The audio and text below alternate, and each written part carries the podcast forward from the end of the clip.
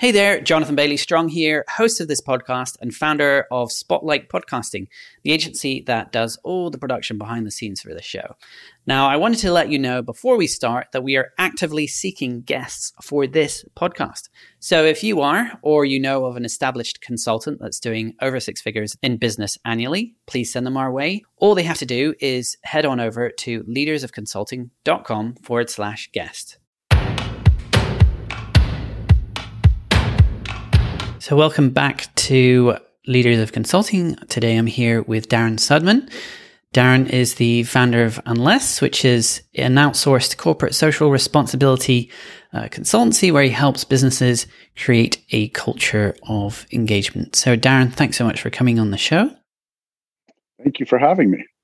It's great to have you on. I think you're the the topic of corporate social responsibility is a really interesting one that we haven't quite broached yet. So I'm quite eager to uh, to get stuck into this. Uh, but first of all, can you lead us off with a unique approach, tip, or strategy that you've picked up during your career that you think other consultants should really know about? Yeah, uh, I decided that uh, that I wanted to share something interesting with people. Uh, I know that we tend to uh, market ourselves by promoting our, our good or service and, keep things very business focused. And so I wanted to take a different approach. And I do two things actually. Every Friday on LinkedIn, I have a post that is uh, good things happen in Philadelphia. Uh, and so that is just uh, one way for me to kind of spread good news of uh, it's usually a company, small company that's not doing what it normally does, but it's using its resources to to make a difference in the community. And uh, I, you know, I the idea came to me when uh, the former president was railing that bad things happen in Philadelphia. So I decided that we would we would turn that around and and promote good things. Uh, so that's one thing. But the other thing I do is my database gets an email from me once a month, and uh, it's just to share a really cool story about someone inspiring that I've come across over the last month. Uh, because I think that our inboxes are full of business and trash, and uh, and hopefully uh, by doing that, uh, people appreciate me kind of interjecting something light and meaningful into their lives, and uh, and then I'm kind of I, I, don't disappear. I'm still kind of in in their mind. Oh, I love that. Yeah. Um, so I'm very, I'm quite curious when it comes to your good things happening in, in Philadelphia. Are there any particular examples that come to mind or, or stand out for you? Yeah, I mean, there's a couple. Uh, two of my favorite stories are um, there's a guy named David Sylvester who is a, a personal trainer at a kind of a an old school swanky uh, social club here in Philadelphia.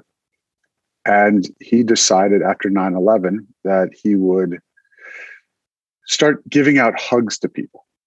Just his way of making the world seem a little kinder and uh, they wrote up an article about him uh, about a year ago, and uh, I highlighted it because he's traveled all over the world, and I think he's given out over a million hugs since 9/11. Mm. And, and I just think that that is just such a simple thing that can have a huge impact. Uh, so I, I, highlighted that story. Uh, another story is more recent. There's a um, an SEO agency here in town and it's run by a guy named Will Reynolds. And uh, a recent article was written probably in the last three weeks that uh, Will was offered $50 million to sell his agency. And he turned it down because he likes the people he works with. He likes the impact that they're having in Philadelphia, in the community, and he wants to uh, kind of be in charge of that path. So, uh, you know, it's stories like that that really kind of make me pause in whatever I'm doing during the day and, and think about you know what's really important and how we can all uh, make the world a better place and and be a little bit kinder to each other. Yeah. And Will Reynolds, that that name rings a bell. He so he runs Seer Interactive, doesn't he? That's the yes. name of the right.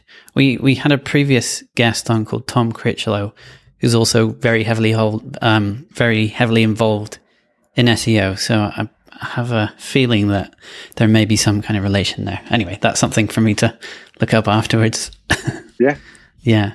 That's fantastic. Um, you know, spreading spreading um, interesting stories about you know what your your peers are in your in your local neighborhood and i'm i'm curious like as a result of that what kind of outcomes or like people have you gotten to know through that i'm sure by highlighting those those positive things in your community that can only bring people more closer together right yeah well i mean you know the short answer is that i usually end up getting to engage with those really cool people i'm highlighting yeah. which just enriches my life hmm. uh, i can't really quantify what this strategy does for my bottom line, but I would much rather put myself out there this way than um, than just you know shove my services down your throat. Keep reminding you of what I do. Yeah. And I'm curious where where the idea originally came from. I mean, obviously, you mentioned that there was that uh, point where one of our leaders decided that nothing good was happening in Philadelphia, and so that was that was a good reason. But was there was there a particular conversation you were having where you said, you know what, it'd be good to, or was it something else that really sparked that? No, you know the the good things happened in Philadelphia was really just like a a reaction to like that's not true. Look at this, and then it just turned into oh my god, a year's passed, and I just did it every Friday. So I'm just going to keep doing it. And in, ter- in terms of the newsletter, I knew that I knew that I needed to find a way to engage with my network, my database.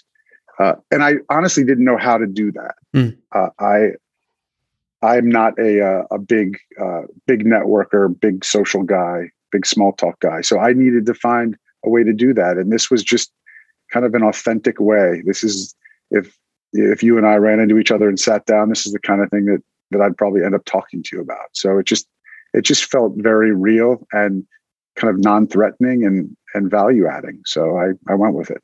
Yeah. Yeah, I think it's also really interesting to discover what's actually lies on your on your doorstep. Sometimes you just have no idea until you really take an initiative and seek those things out. You definitely do. Uh, you know, you're the.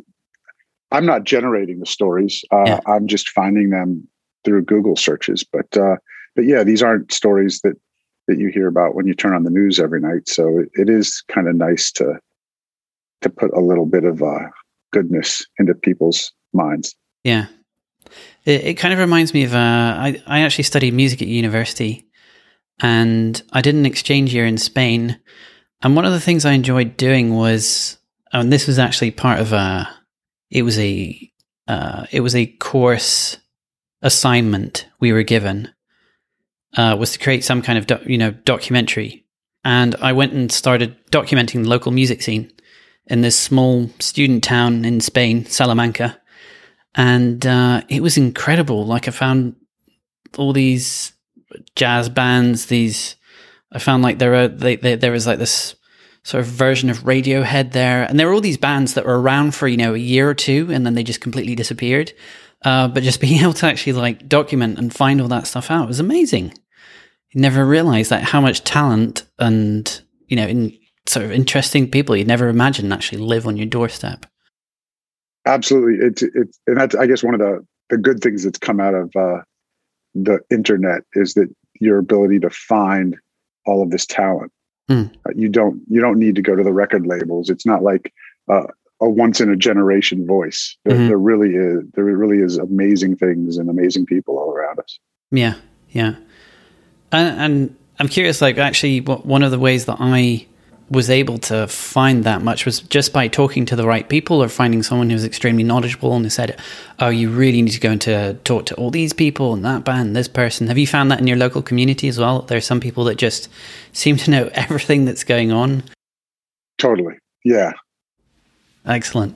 There, there are people who are who are uh, wired the opposite of me, and they are just always out there talking to everybody. Yeah, yeah, they are, but they are priceless to know. Lovely, awesome. So, so moving on just a little bit here, I'd love to, for you to also share. Now, usually, as I was saying to you earlier, um, we don't necessarily tend to talk too much about the why or the backstory uh, that people have, but I think y- you have one that's quite relevant to the work that you do. So, I'd love for you to share maybe a formative experience that you had uh, that led you to to work in your in your field in your domain and that informs your yeah, basically your work your work today. Sure. Um, you know, so right now I'm I'm helping businesses imagine and implement corporate social responsibility campaigns. Mm-hmm. And I had done that before in a corporate role, but I think what led me to to start this company a year ago was um, a tragedy that that my wife and I experienced about 17 years ago. Our three month old son, who's our second child, was taking a nap and he didn't wake up. And as a result of that, we got our hearts checked, and my wife found out she had a heart condition that is linked to SIDS deaths, as well as one of the conditions that can cause student athletes to collapse and die. And uh, sudden cardiac arrest in kids wasn't a subject that was being discussed. Uh, and these heart conditions are detectable and treatable. And we just felt like something had to be done. So we started an organization called Simon's Heart and uh, created a heart screening program for schools and uh, built a digital registry so we can help promote research. Uh, we've gotten a, a, law to raise awareness among uh, student athletes, coaches, and parents in 15 states. And so, in that process, uh, where I was a volunteer in the beginning and then executive director for eight years, I I found companies that were really aligned with kind of what we were doing, um, and not just companies that were going to be a a check or a, a T box sponsor. Um, so to give you an example, uh, the the sport of hockey has an overtime period called sudden death, and so I thought it would be really impactful since that's our audience, you know, sports fans and student athletes and parents and coaches, to to try to get uh, the Philadelphia Flyers to help raise awareness.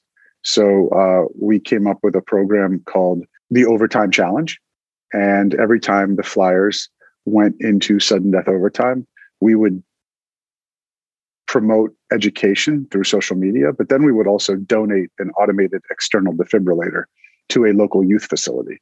And so what that did is that every time we went out and made the donation, because it's the Flyers, the news would be there too. So it'd be another opportunity to raise awareness about this.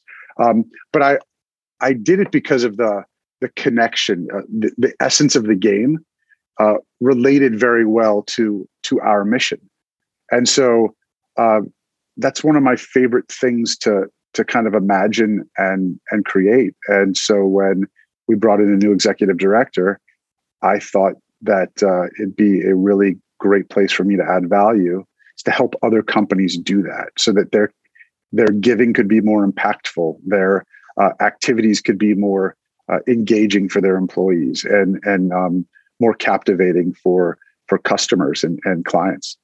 And so that's uh, that's kind of the experience that I had that uh, that led me to where I am today.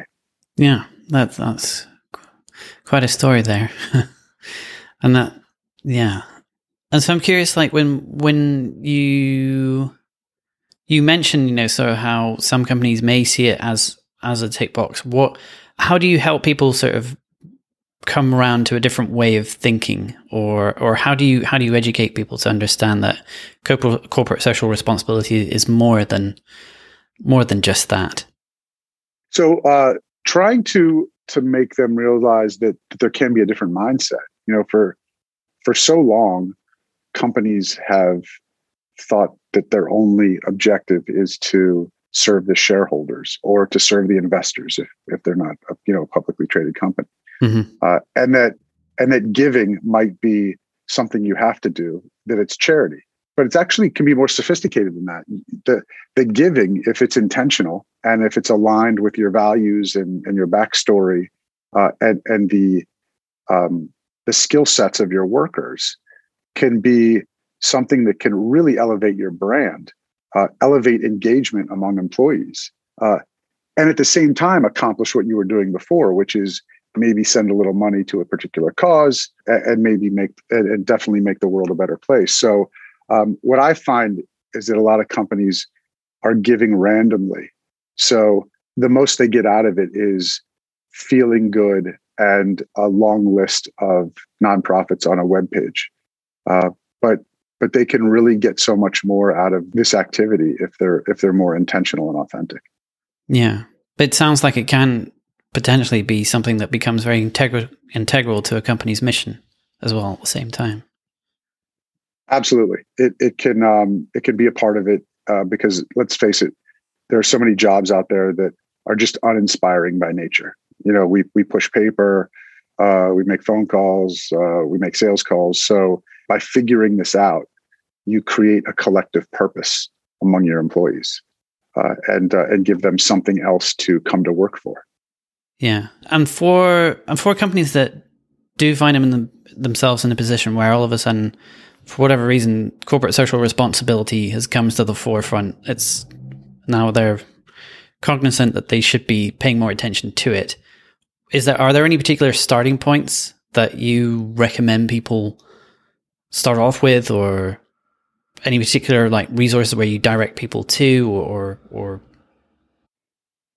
Yeah, it usually starts with um, kind of a self reflection. I mean, you know, there's um, on on the web that I'm sure that there are um, questions that you can ask yourself. But but it's really about you know why did our company start? When did it start? Uh, what what value do we add to society? Uh, what unique skills do our employees have? It, what what assets can we bring to a cause that will provide meaning to uh, to our team and provide value to the cause? Uh, and uh, and so that's a good starting point is to just try to imagine what cause you could align with. And uh, and I want to point out that that doesn't mean that you can't give to a few causes. You know, since the beginning of time, um, philanthropy has also been used as a business development tool. You you give to a cause that's important to a prospect or to the chairman of the board or you know a senior executive. That's still fine. You can still have your business development uh, money um, but it's important for the for the collective purpose to have that one cause that everybody focuses on and works toward. Mm-hmm. Yeah. And and over time, have you seen a difference in approach to corporate social responsibility, or are there any other changes that have happened over time that are quite obvious to you? Definitely. Uh, you know, the, the, fact that it's even being talked about now is yeah very different than 10 years ago. You know, 10 years ago, corporate social responsibility uh, was a was a word that was talked about on the fringes and and practiced by you know the the Patagonias of the world and the TOMS Shoes of the world. You could you know count them on your hand, and yeah. you knew who they were. Uh, but today, it's getting to be mainstream, and uh, that's largely due to uh, the fact that bigger brands are now embracing it. Uh, it's also due to the fact that there's a a group called the Business Roundtable that's um, comprised of 189 CEOs from the largest corporations in the United States. And they got together a couple years ago and said, um, no longer will companies just focus on returning value to shareholders. It's now important for uh, companies to focus on returning value to stakeholders. And stakeholders include people like um, suppliers and employees and the community and shareholders. Uh, and so that shift, that announcement, uh, really kind of, I think, gave people permission or an incentive to change the way that they're looking at their business and realizing that in order to stay competitive, uh, they're going to have to change the way they treat their employees, uh, the way they present themselves to uh, to their customers, and the way they engage with their community.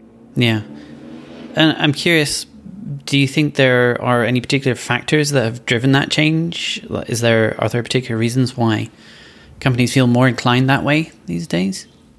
Well, I mean, one big reason is the change in uh, the generation that is represented in mm-hmm. the workforce. So, uh, 2016, the millennials became the largest generation in the workforce, and there's a lot of data that shows that uh, millennials expect employers to to do good, uh, to make money, but also to make their communities a better place.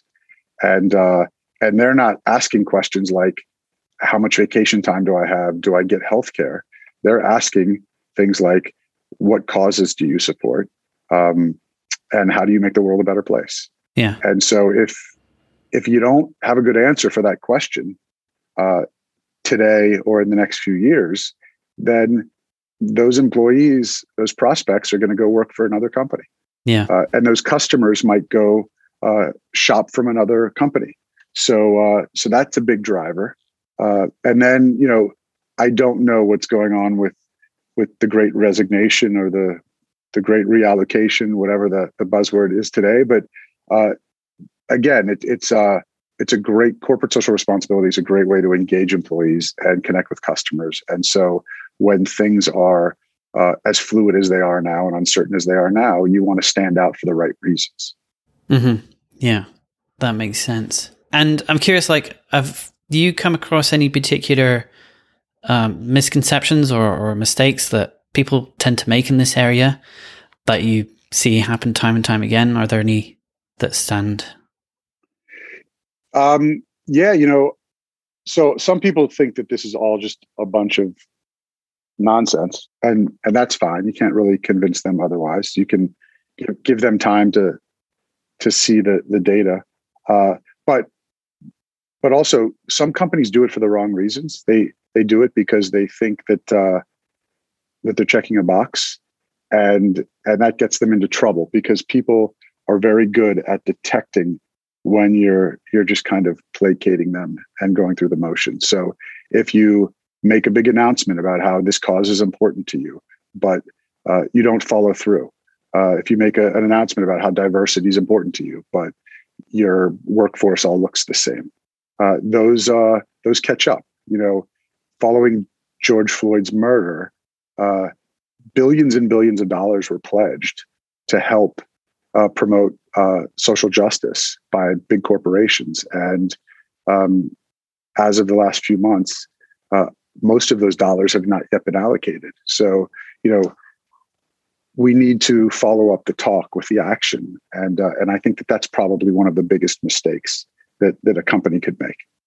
Yeah, yeah. Um, and I'm curious, like, so obviously in your, your work, you, you have different frameworks that you use, and the, there's a there was a particular tool that you mentioned. Um, I'd love to you for you to tell us a little bit more about the the purpose intelligent quotient. Yeah, um, so I created the purpose intelligent quotient or purpose IQ to help um, business owners start to uh, understand what it means to have purpose because i feel like that's a it's a word that's vague it's a word that gets overused. And uh and i know that when you're running a business the last thing you want to do is think that you have to stop and go on a week retreat and not speak to anybody and burn incense and, and meditate. And, it, and it's not that. So the purpose iq is just some questions that we created to help get a business owner's head wrapped around the types of issues and questions they should be thinking about uh, as they define their company purpose and try to create a, a culture of engagement. Fantastic, and we can find that on your on your website. Is that right? Yes, uh, unless dot one o n e. Fantastic. Um, great. And finally, as as we wrap up here, Darren, is there anywhere else where people should go to find out more about the work you do or, or connect with you online? Uh, I'm on LinkedIn. Uh, again, usually sharing interesting and and good information rather than uh, promoting my wares or services. So I love to uh, engage with people on LinkedIn.